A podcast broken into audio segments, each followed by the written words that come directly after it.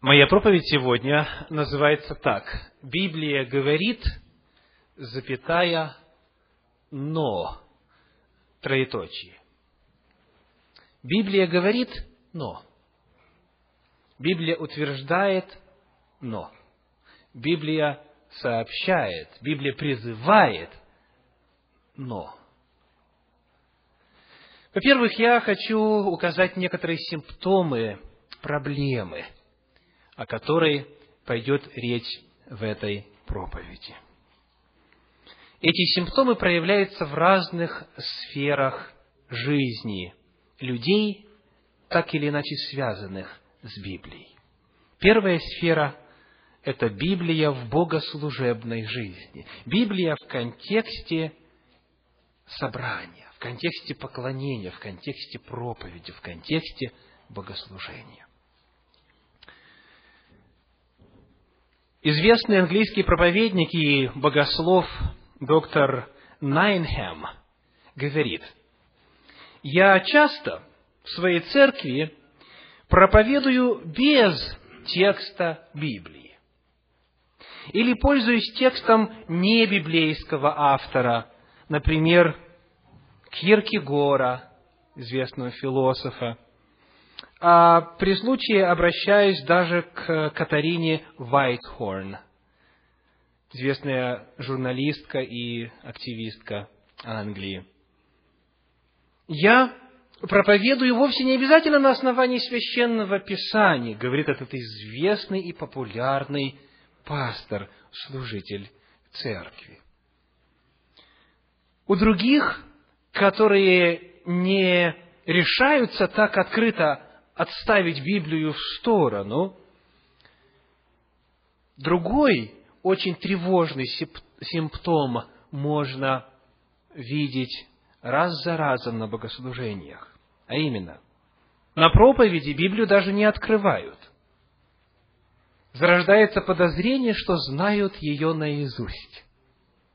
Зачем тратить время на перелистывание страницы, если это все у меня в сознании, в памяти? Проповедующие даже и не призывают к тому, чтобы открыть место Священного Писания, чтобы самому посмотреть каждому участнику в текст и увидеть, что Слово Божье говорит. Потому что знают, что члены церкви не принесли Библию с собой. С другой стороны, здесь есть и обратная связь. Проповедующие произносят места Священного Писания как бы мимолетом, прожевывая их, проглатывая их, так что у людей не, не удается и нет времени даже успеть открыть. Например, он говорит, Евангелие от Матфея 23.18 говорит, когда остановиться и самому открыть, самому удостовериться, так ли он процитировал, поставил ли запятую где надо, не вырвал ли из контекста, когда тебе даже возможности не дали место священного писания, из которого цитируется, не произносится хотя бы два раза. В идеале лучше три, а то и больше, чтобы у всех было достаточно времени открыть это место и созерцать Слово Божье, как оно там написано, а не как оно представлено в устах проповедника, каким бы популярным он ни был.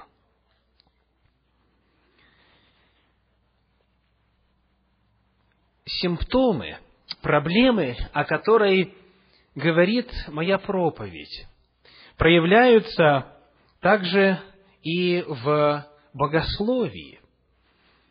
Не только во время проповеди, не только во время обращения проповеди Слова Божьего, которое часто совершается без Слова Божьего вообще, но и в построении богословских систем, богословских концепций и воззрений. Мне часто задают вопрос, я думаю, многим из вас также, Почему православные священники, например, не принимают того, что написано в Библии? Ведь ясно сказано, так-то и так-то. Они же грамотные, они же образованные. Почему они не принимают того, что там написано? Ответ. Они не считают Библию единственным авторитетом в вопросах веры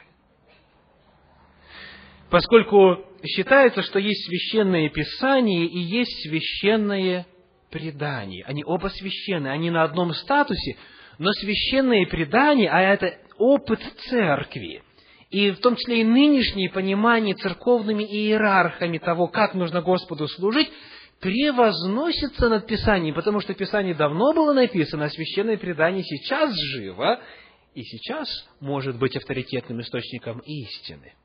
Так этот вопрос представляется в целом ряде ортодоксальных направлений христианства. И вопрос стоит так.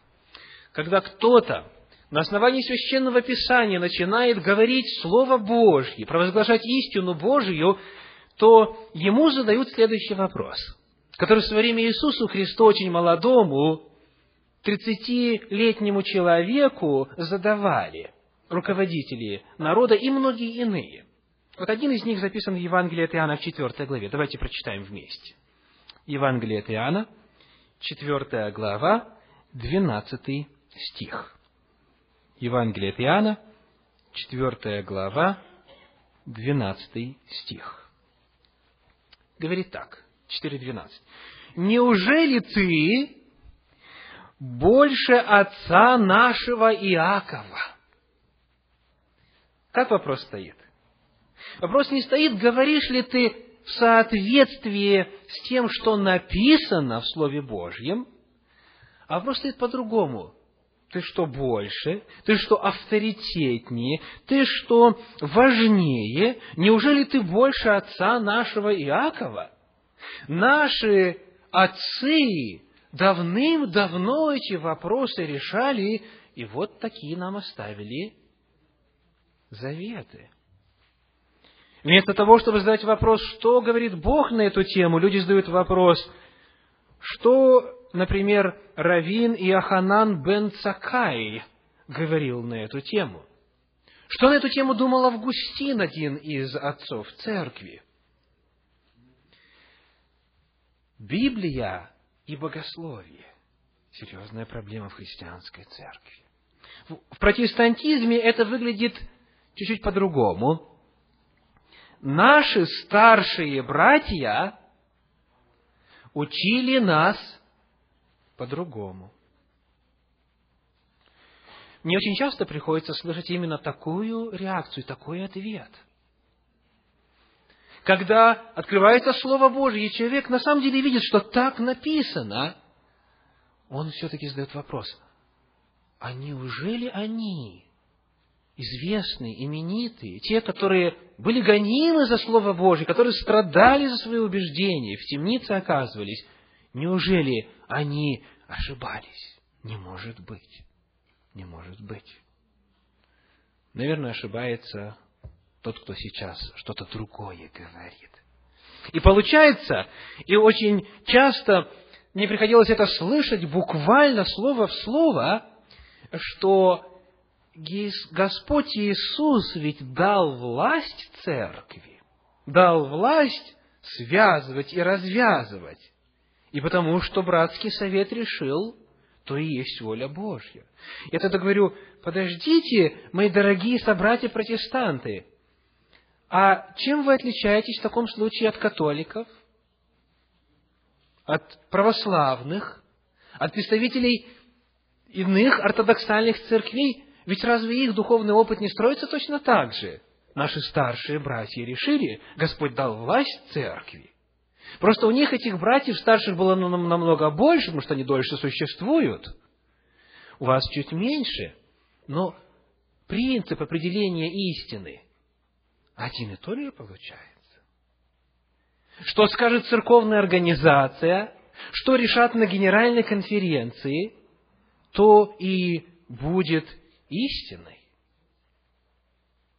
И каждый, естественно, нисколько не сомневается, что именно их руководителей Бог ведет.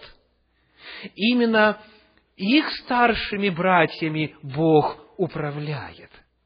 А в другой деноминации там явно этого не происходит. И каждый так убежден, и потому воз и ныне там, как сказал классик.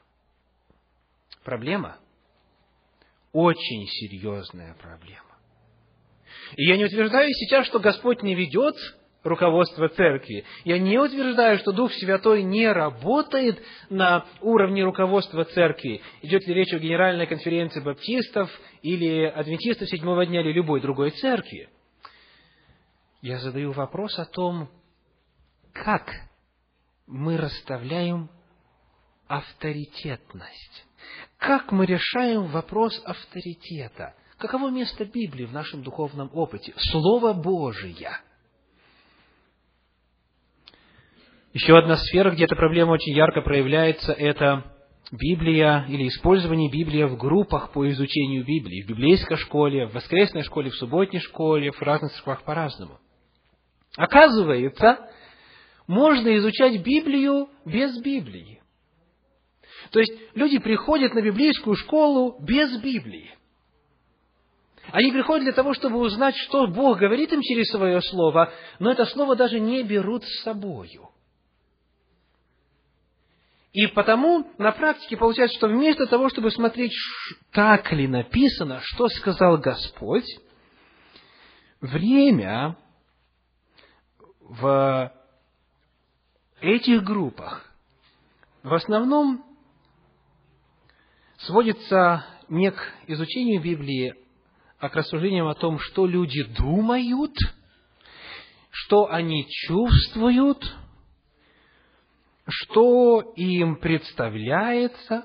Вопросы пособия по изучению Библии часто являются только поводом для разговора. Вопрос поднялся, и люди вместо того, чтобы сказать, давайте откроем Слово Божье, давайте проведем тщательный анализ, а точнее, если следовать методике проведения уроков, вместо того, чтобы поделиться результатами своих исследований Слова Божьего на протяжении ушедшей недели, и всех обогатить, и обогатить друг друга новыми глубокими истинами Слова Божьего, часто эти вопросы используются просто в качестве повода для разговора.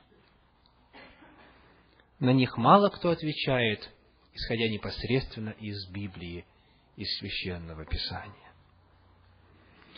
Следующая сфера, где проявляются симптомы проблемы, это Библия в личной жизни человека. В свое время в Центре Духовного Просвещения, когда мы еще проводили богослужение в Сиете, была практика в самом начале на несколько минут включать запись Нового Завета, профессионально выполненную, инсценированную, а, с музыкой и так далее, театрализованную аудиоверсию Нового Завета. И некоторые туда подходили и говорили, зачем мы, зачем мы тратим время на то, чтобы у нас Библия звучала. У каждого из нас дома она есть. Давайте мы лучше сократим богослужение, что-нибудь другое будем делать и так далее. И я тогда помню очень ярко и отчетливо, как некоторые отвечали. Дома Библию не читают. Пусть хоть здесь послушают. Очень честно и, и просто, как дитя. Мы не читаем дома Библию. Мы не читаем дома Библию. Слава Богу, что хоть здесь можем ее слушать. Смотрите, что происходит. Библия пренебрегается. Самый главный документ, который есть на этой земле, не исследуется. Драгоценность, великое сокровище лежит и пылится на столах, на книжных полках и так далее. Вместо того, чтобы каждое утро, как делал Давид, как делал Иисус Христос, как призывает Библия, вставать и обращаться к этому источнику божественной мудрости, чтобы весь день шел под знаком размышления о горнем.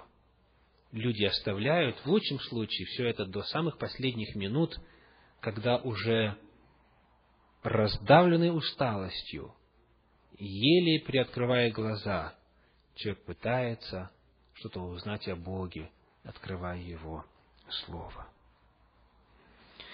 Личное изучение Библии также открывает тему еще для одного разговора. Приходилось ли вам слышать такое утверждение? «Я познал истину 15 лет назад». Или «Я познал истину, допустим, 5 лет назад». Что эта фраза предполагает? Она предполагает, что есть набор каких-то положений, идей, вмещающих в себя истину. Есть какая-то информация. И вот ты ее познал, и процесс завершен.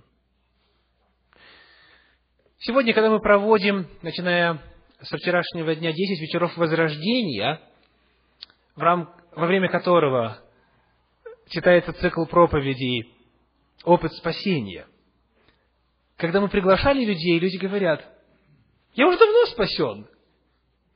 Зачем я буду 10 дней тратить на то, чтобы узнавать об опыте спасения, когда я обрел его 50 лет назад? Обрел ли? Понимаешь ли на самом деле, что это такое? Достигла ли глубина твоей любви к Богу хотя бы миллионной доли Божьей любви к тебе? Какова Божья любовь к тебе? Насколько она велика? У многих очень элементарные, упрощенные, очень поверхностное представление об этих вопросах, но они говорят, я познал истину. Я, зачем мне опять это же самое узнавать? Если познал, зачем познавать что-то еще? Апостол Павел говорит об опасности, которую я сейчас представляю, в первом послании к Коринфянам, восьмой главе, во втором стихе. 1 Коринфянам, восьмая глава, второй стих. 1 Коринфянам 8.2. «Кто думает, что он знает что-нибудь, тот ничего еще не знает так, как должно знать». Вы знаете, что Бог вас любит? Да. Но познали ли вы Его любовь? Есть ли здесь уровни, есть ли степени в познании? Апостол Павел говорит, чтобы вы возрастали в познании и во всяком чувстве. Поэтому у тех, кто считает, что он познал истину, есть опасность пренебрегать углублением Слова Божьего, открывать его заново для себя каждый день, смотреть на это Слово так, как будто вы никогда его не читали. И в итоге жизнь человека остается на том же самом уровне, что 50 лет назад, его духовная жизнь. Библия и личный опыт. Еще одна сфера, где налицо серьезная проблема. Библия и личный опыт. Помню, как однажды Арсен Аванесян рассказывал мне историю о том, как слушал радиопрограмму, во время которой радиоведущий беседовал с позвонившим, и какую-то истинную Слово Божье ему рассказывал о том, каков Иисус. И э, женщина в том случае, она говорит, нет, Иисус другой. Как другой? Очень просто, он ко мне являлся. Я его видела, я с ним разговаривала. Он совсем не такой, как ты утверждаешь. И тот говорит, извините, любезные, так это же не я утверждаю, а Слово Божье говорит. Бог сам о себе говорит, вот я такой. Значит, ваша Библия неправильная. Библия и личный опыт. А теперь другой, может быть, менее такой крайний пример. Человек говорит, да, я вижу, что на основании Священного Писания Ветхого и Нового Завета суббота по-прежнему является святым днем Господним. Да, я вижу, я вижу, что нигде никто это не отменял, что Иисус Христос не нарушал субботу, что Он нарушал только человеческие предписания о субботе. Потому что в противном случае, если Он нарушил хотя бы одну заповедь, то Он кто? Он грешник. А если Он грешник, значит мы что? Мы не спасены по-прежнему в своих грехах. Представляете, что это значит? Если Христос хотя бы одну Божью заповедь нарушил, значит, тогда мы не спасены. И вот человек звонит на радио и говорит, да, я хотя вижу и понимаю, но вы знаете, Бог мне этого не открыл. Как это Бог это не открыл, если Он сказал это в Слове Божьем, если человек видит, что это в действительности так? И человек говорит так, если Бог мне скажет об этом, я это приму. Так он же уже сказал. Получается, что человек требует по отношению к себе особых привилегий, чтобы Бог ему непосредственно, как Моисею, приходил лицом к лицу, чтобы как Исаии, как Божьим пророком. Но Бог говорит, нет, я принимаю решение, кто будет пророком, а кто будет слушать пророка, как моего вестника.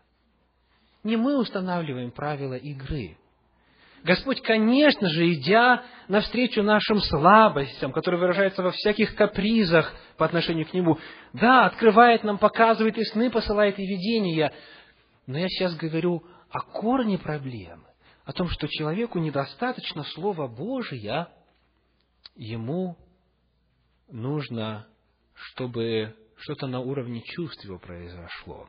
Ему недостаточно авторитета Слова Божьего. Вывод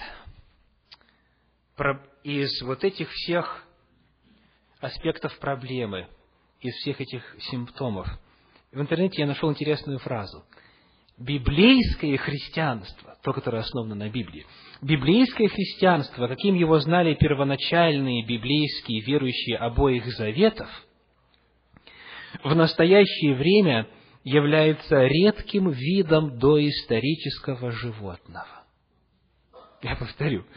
Библейское христианство, каким его знали первоначальные библейские верующие обоих заветов, в настоящее время является редким видом доисторического животного. К сожалению, но факт. Действительности. Действительности. И вот нам теперь нужно исследовать следующий вопрос.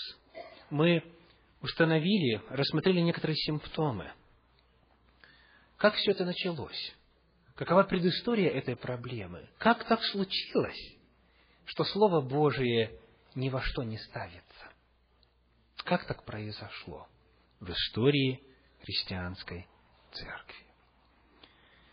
Давайте посмотрим вначале на Иисуса Христа и апостолов. Как они воспринимали Слово Божие, как они к Нему относились, как они относились к Библии, которая на тот момент состояла из Ветхого Завета. Нам важно знать, как они относились, потому что они основатели христианства. Если мы христиане, мы должны быть похожи на Христа и на Его учеников. Вопрос достоверности Библии можно решать с разных позиций, например, с научной позиции. Пытаться исследовать факты, сопоставлять, примерять Библию а, на известные законы логики человеческой, научного исследования и прочее, прочее. И этому всему есть место и время. Но рассматривая проблему в рамках христианства, вопрос можно намного проще решить. А именно, как относился Христос к Библии и апостолы, так должны и мы относиться. Если мы относимся не так, значит мы не христиане. И все. Давайте посмотрим, как он относился к Слову Божью. Евангелие от Луки, 4 глава, стихи 4, 8 и 12. Евангелие от Луки, 4 глава, стихи 4, 8 и 12.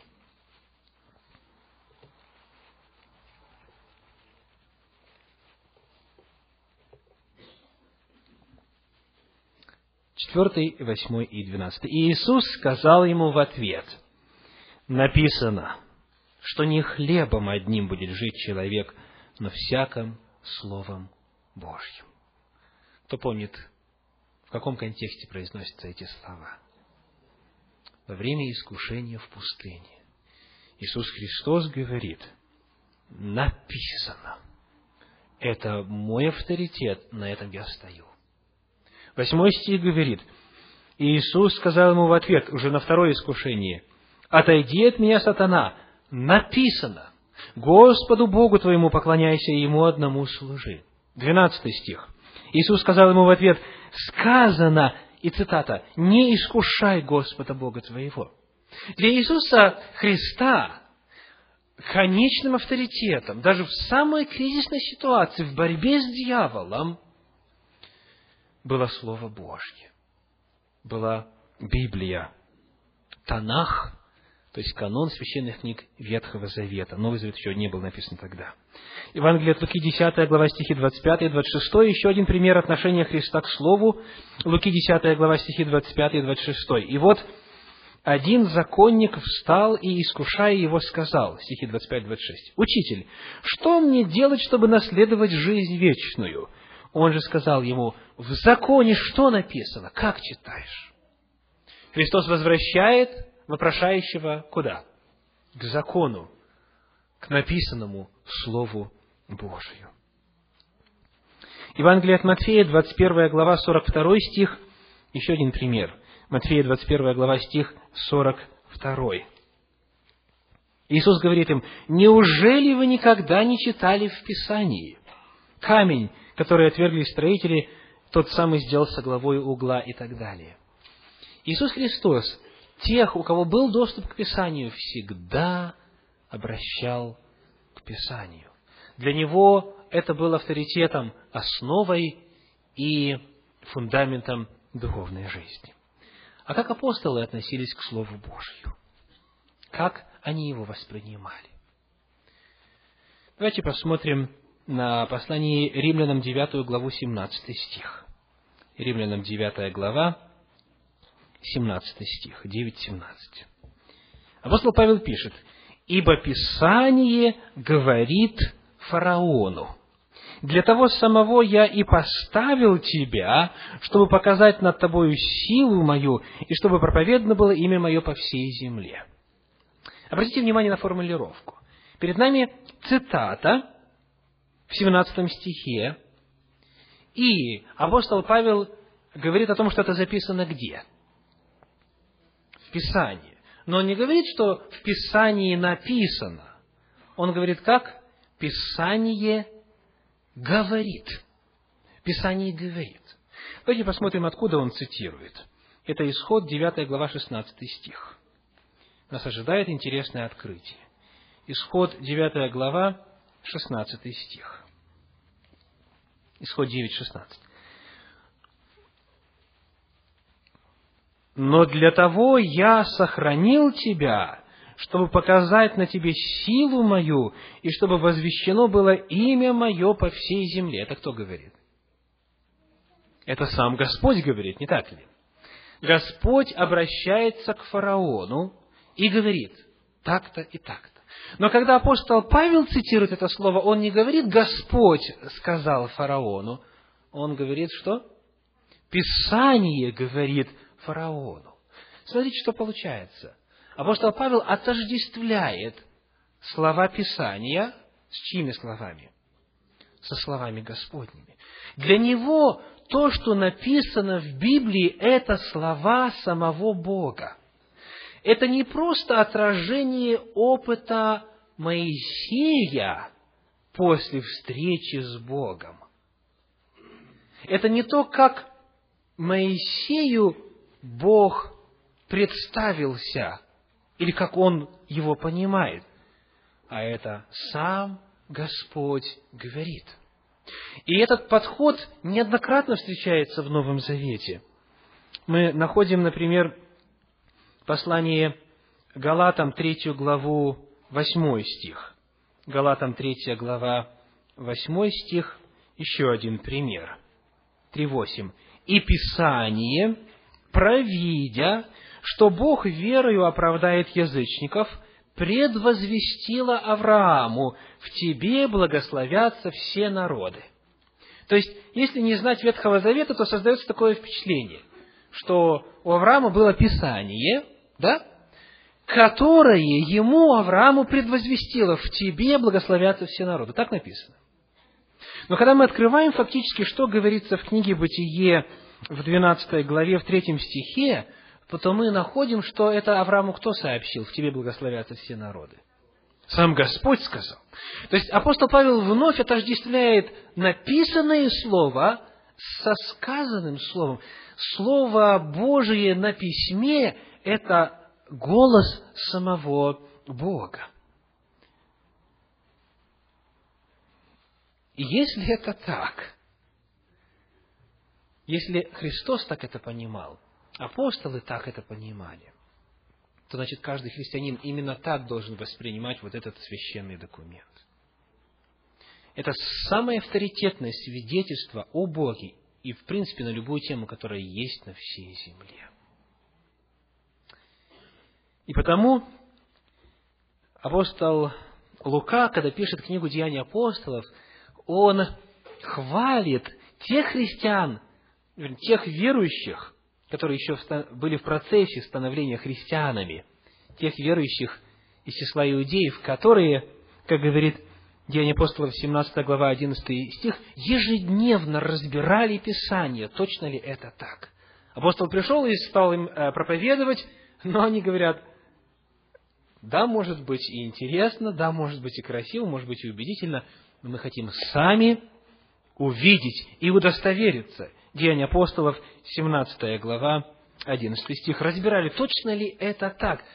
Потому что очень много есть влиятельных, обаятельных, очень известных и популярных лидеров в христианстве. И было, и будет. Которые ведут за собой массы. Которые часто, надо признать, используют нечестные приемы в воздействии на людей. Но это отдельный разговор. И вот люди идут за ними, вместо того, чтобы идти за Словом Божьим. И часто бывает так, что целые концепции, целые системы мировоззренческие, целые, целые пророческие карты построены о будущем. А задая вопрос, а почему вы так думаете? В ответ в отношении Слова Божия ни одного упоминания. В ответ тишина. Итак, апостолы и Иисус Христос, они считали Писание Словом Божьим, и они от Него отталкивались. Они на основании этого слова строили свою жизнь, свое вероучение, они его использовали в проповеди, потому что в нем есть сила. Это слово самого Бога.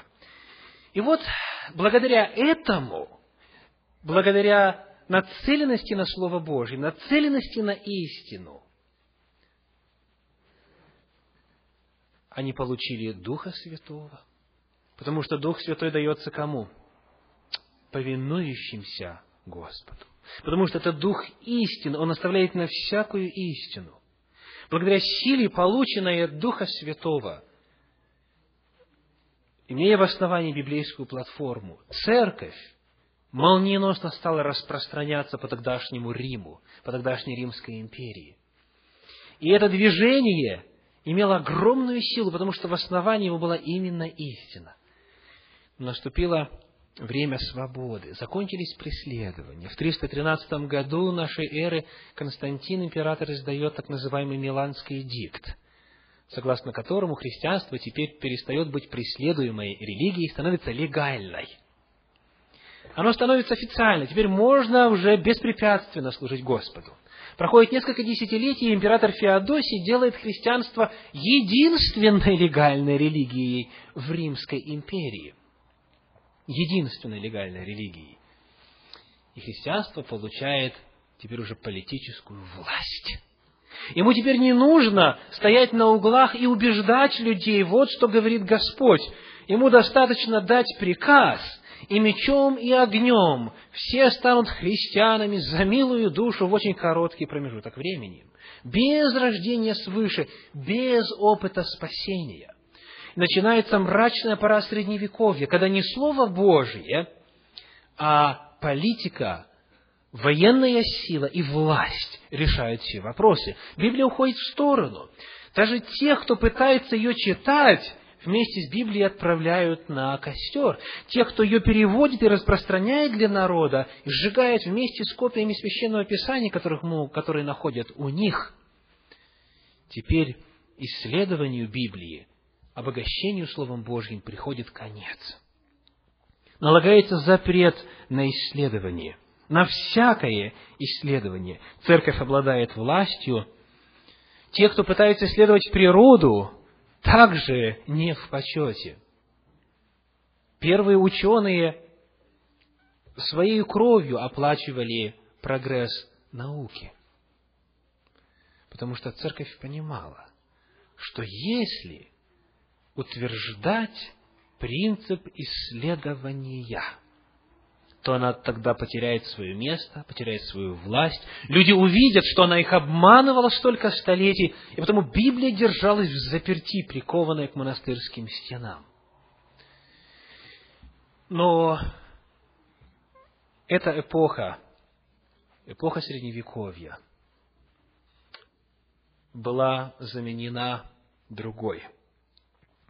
Люди, уставшие от гнета церкви, от такого силового решения всех вопросов, начинают свергать иго церкви. Это эпоха протестантской реформации. В разных странах, часто независимо друг от друга, появляются движения, которые сбрасывают с себя гнет церкви. Эпоха Возрождения, эпоха Ренессанса. Вы смотрите, что происходит в отношении к Библии.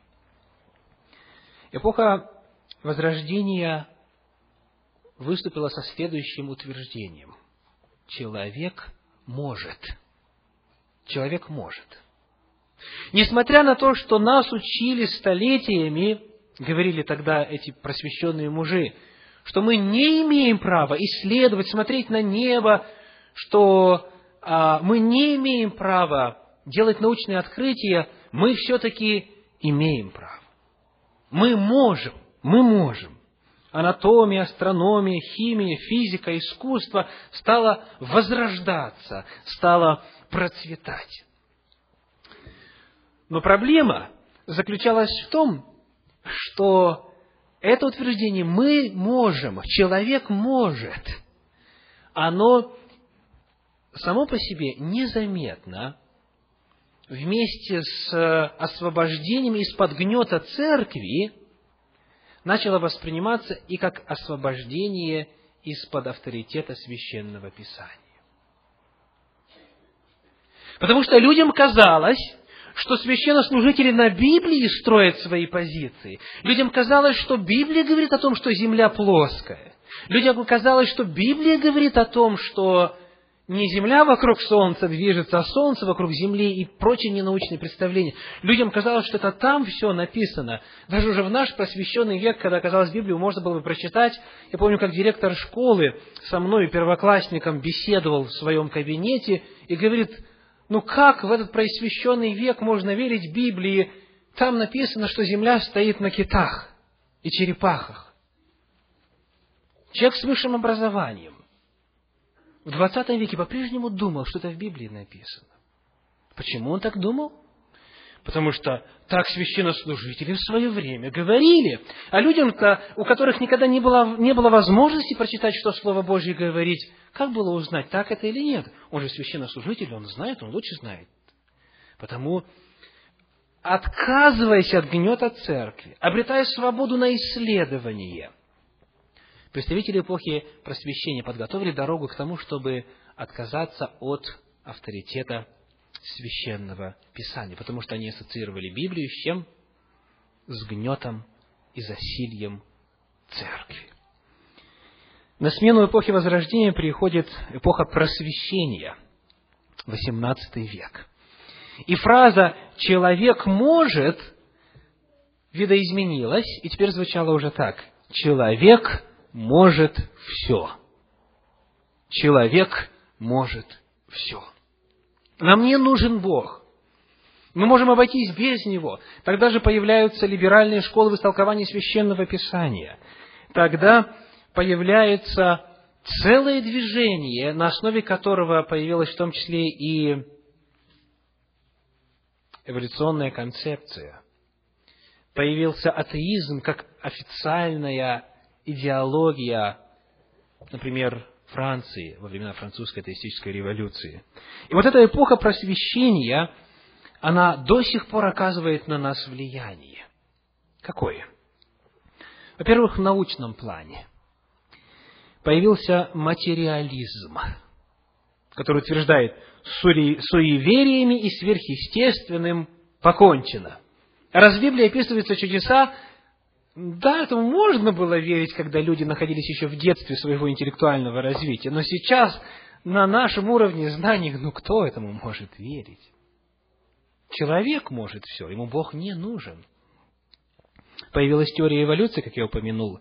Шесть дней растянули до шести длительных периодов, каждый из которых в миллионы, в миллиарды лет. Разве можно, чтобы за шесть дней все появилось? Надо же как-то науку совместить с Библией, потому, ну, может быть, это не шесть буквальных дней, может быть, это просто длительные промежутки времени. До этого все всегда верили. Ученые древности, начиная с Шумера, Египта, Вавилона, Греции, Китай, Индия, все первые научные трактаты человечества, они все говорят о том, что мы были сотворены. Они могут не соглашаться в деталях о том, как, но они никогда в этом не сомневались. А здесь теперь впервые в истории Земли появилась теория, что это не буквальное повествование, а просто-напросто образы и символы. Философское влияние эпохи просвещения на нас проявляется в том, что авторитет сместился от Библии к разуму. От Библии к разуму. То есть, человек говорит, все, что не соответствует логике, как она представляется моим разумом, стало быть, не является истиной. Появляется экзистенционализм, философское направление, которое утверждает, что истина находится внутри. Истина находится внутри каждого человека. И потому, чтобы обрести истину, нужно просто открыть себя, изучить себя, прислушаться к себе. И это и будет ответ на вопрос, что есть истина. Человек достиг совершеннолетия, поэтому не нуждается больше в авторитете Библии. Психологическое влияние эпохи просвещения сегодня отголоском звучит так. Чувства важнее, чем принципы. Чувства важнее, чем принципы. На этой неделе я прочел удивительное высказывание одного политического деятеля из Англии. Он говорит, политический общественный деятель, он говорит, говоря об американцах, мне будет интересно американцев реакцию услышать, он говорит, американцы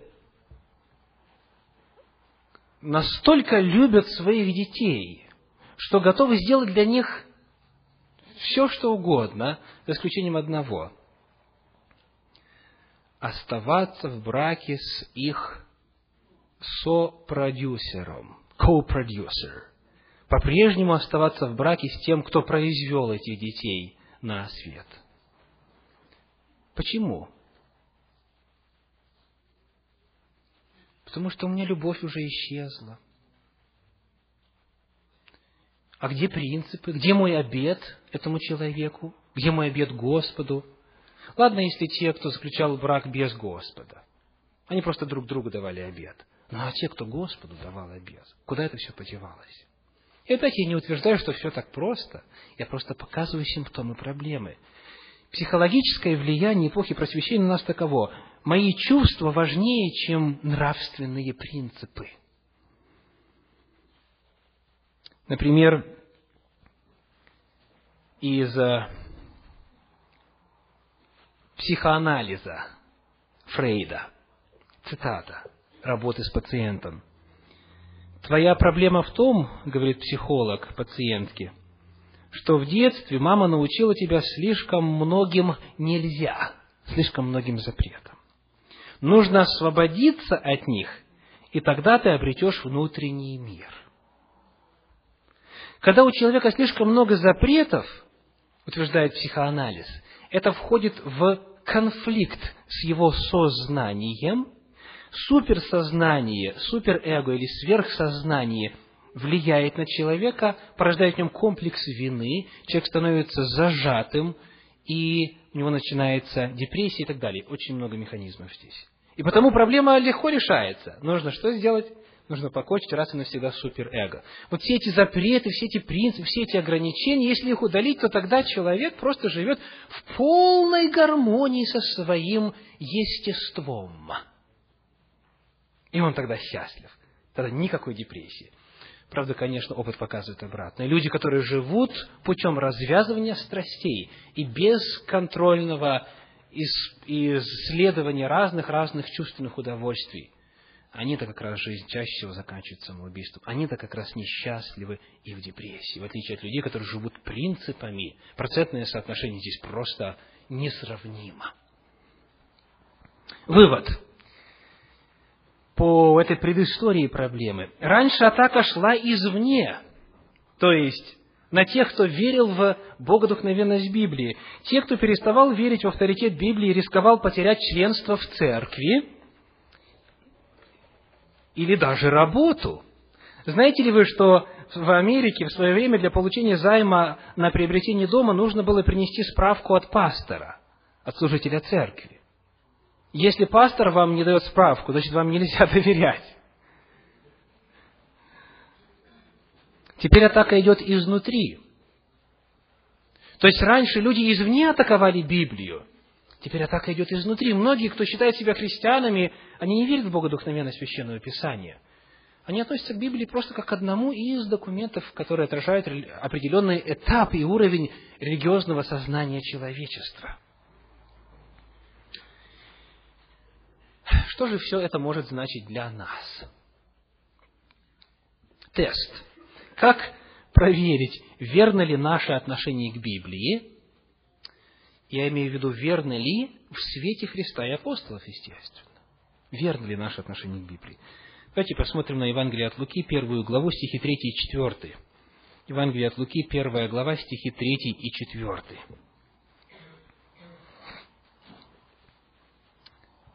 То рассудилось и мне по тщательном исследовании всего сначала, по порядку описать тебе, достопочтенный Феофил, чтобы ты узнал твердое основание того учения, в котором был наставлен. Очень интересные стихи, очень важное место Священного Писания оно обращается к личному духовному опыту и мировоззрению человека. Он говорит, ты был наставлен в учении, но важно, чтобы ты не просто был наставлен в учении, а чтобы ты знал, что твердое основание этого учения, чтобы ты был в состоянии на основе Слова Божия показать действенность правильность, верность своих идей. Потому тест для всех нас, для всех присутствующих, кто считает себя христианином. Можете ли вы обосновать Библией каждый свой поступок, каждое свое мнение, каждый свой взгляд, каждую свою позицию? Можете ли вы сказать, я делаю так, потому что так написано?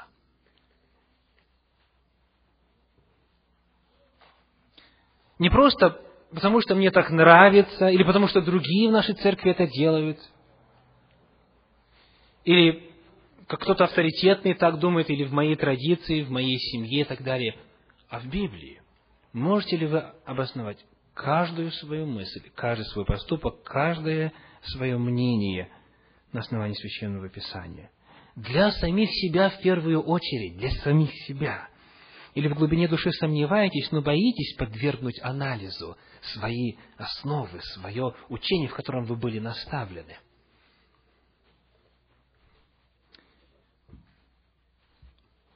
Истина, дорогие братья и сестры, никогда не боится проверки. Истина никогда не боится переосмысления, повторного анализа. Она рада этому. Потому что чем больше истину исследует, тем больше становится очевидна ее истинность. Она всегда только выигрывает, когда на нее направляются атаки. Потому что все молоты разбиваются о наковальню священного писания.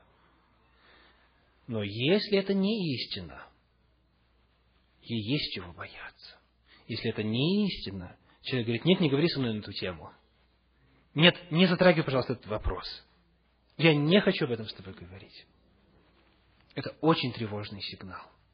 Или если человек говорит, я думаю так, потому что, и дальше что-нибудь следует отличное от слов, потому что так написано. Это первый сигнал и первый тест, который можно самому себе устроить. Во-вторых, 1 Петра 3.15. Первое послание Петра, 3 глава, 15 стих. Мы близимся к концу проповеди, 1 Петра 3,15, «Господа Бога светите в сердцах ваших, Будьте всегда готовы всякому требующему у вас отчета в вашем уповании дать ответ с кротостью и благоговением. 1 Петра 3,15. Еще раз. Будьте всегда готовы всякому, требующему у вас отчета в вашем уповании дать ответ. То есть, во-первых, лично для себя ответьте на этот вопрос. Есть ли твердое основание того учения, в котором я был наставлен, или нет – во-вторых, способны ли вы, можете ли вы дать отчет другим? Многим кажется, что они уже очень хорошо знают Слово Божье. Вы знаете, только тогда, когда они начинают беседовать с представителями иных взглядов, иных направлений, иных течений, только тогда они могут проверить глубину своих знаний.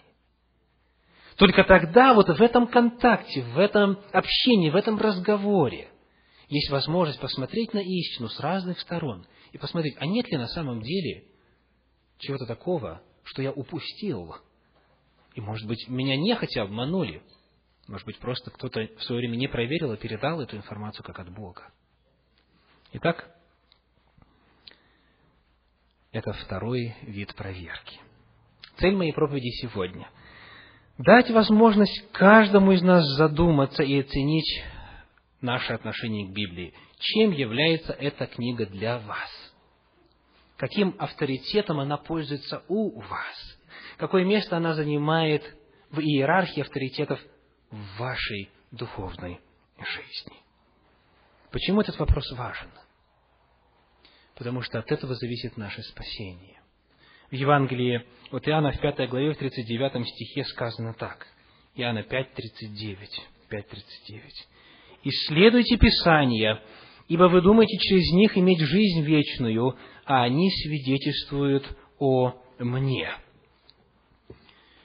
Знакомство с Иисусом Христом происходит через что? Через Священное Писание. Знакомство со Спасителем происходит через Библию. Апостол Павел в послании к римлянам в 10 главе об этом говорил так вера от слышания, а слышание от Слова Божия. Не от каких иных слов, от Слова Божия. И Иисуса Христа, опыт спасения в Нем мы обретаем благодаря Библии, принимая ее как авторитетное Слово Божие. Знакомство со Христом для обретения жизни вечной. Это цель этой книги. Поэтому Библия – это книга жизни. Она открывает нам путь жизни. Она ведет нас к источнику жизни, к Иисусу Христу. И чем больше мы знаем ее, тем глубже наш опыт взаимоотношений со Христом. Поэтому вопрос, что представляет Библия для вас? известный э, педагог Ушинский в свое время высказал следующую мысль. Всякий день, который не принес вам нового познания, не обогатил ваш опыт, считайте для себя бесполезно и безвозвратно потерянным. Каждый день, который не принес нам нового понимания Библии, нового опыта взаимоотношений с Господом, считайте для себя потерянным и безвозвратно погибшим. Потому что это время, вне всякого сомнения, не вернуть. Потому сегодня, в завершении своей проповеди, я хочу ко всем обратиться с призывом – кто готов сегодня в свете сказанного дать обет Господу, возвысить авторитет Библии в своей жизни и духовном опыте, основываться не на своих чувствах, не на авторитете кого-то, а на Слове Божьем. Кто готов сегодня дать обет Господу, посвящать исследованию Библии больше времени, чем вы делаете это сейчас. хоть на чуть-чуть больше. Проверить все свои убеждения на основании Слова Божия. У каждого из нас есть те вопросы, которые мы все откладывали, откладывали на потом. Настала пора сделать остановку и произвести инвентаризацию наших мнений. И проверить, все ли соответствует Слову Божью. Кто из вас готов сегодня дать обед Господу, обретать новый опыт познания Иисуса Христа, нашего Спасителя, явленного в Священном Писании? Сейчас время для того, чтобы это сделать. И я понимаю, что не все желающие смогут этот обед дать Господу вслух и всенародно по разным причинам. Одна из них недостаток времени. Но я хочу предложить сейчас и дать хотя бы несколько минут для тех, кто желает перед Господом, перед церковью, если нужно исповедаться в том, что вы пренебрегали авторитетом Библии и всем тем, что она собой приносит, если нужно. Либо просто сказать, я даю обед Господу, поскольку желаю больше познать моего Спасителя и воспылать любовью к Нему. Я даю обед Господу. Возвысить Библию в своей жизни, посвящать ей больше времени и так далее, и так далее. Кто желает это сделать? Я подойду к вам с микрофоном, и мы посвятим некоторое время этим свидетельствам, заявлениям веры.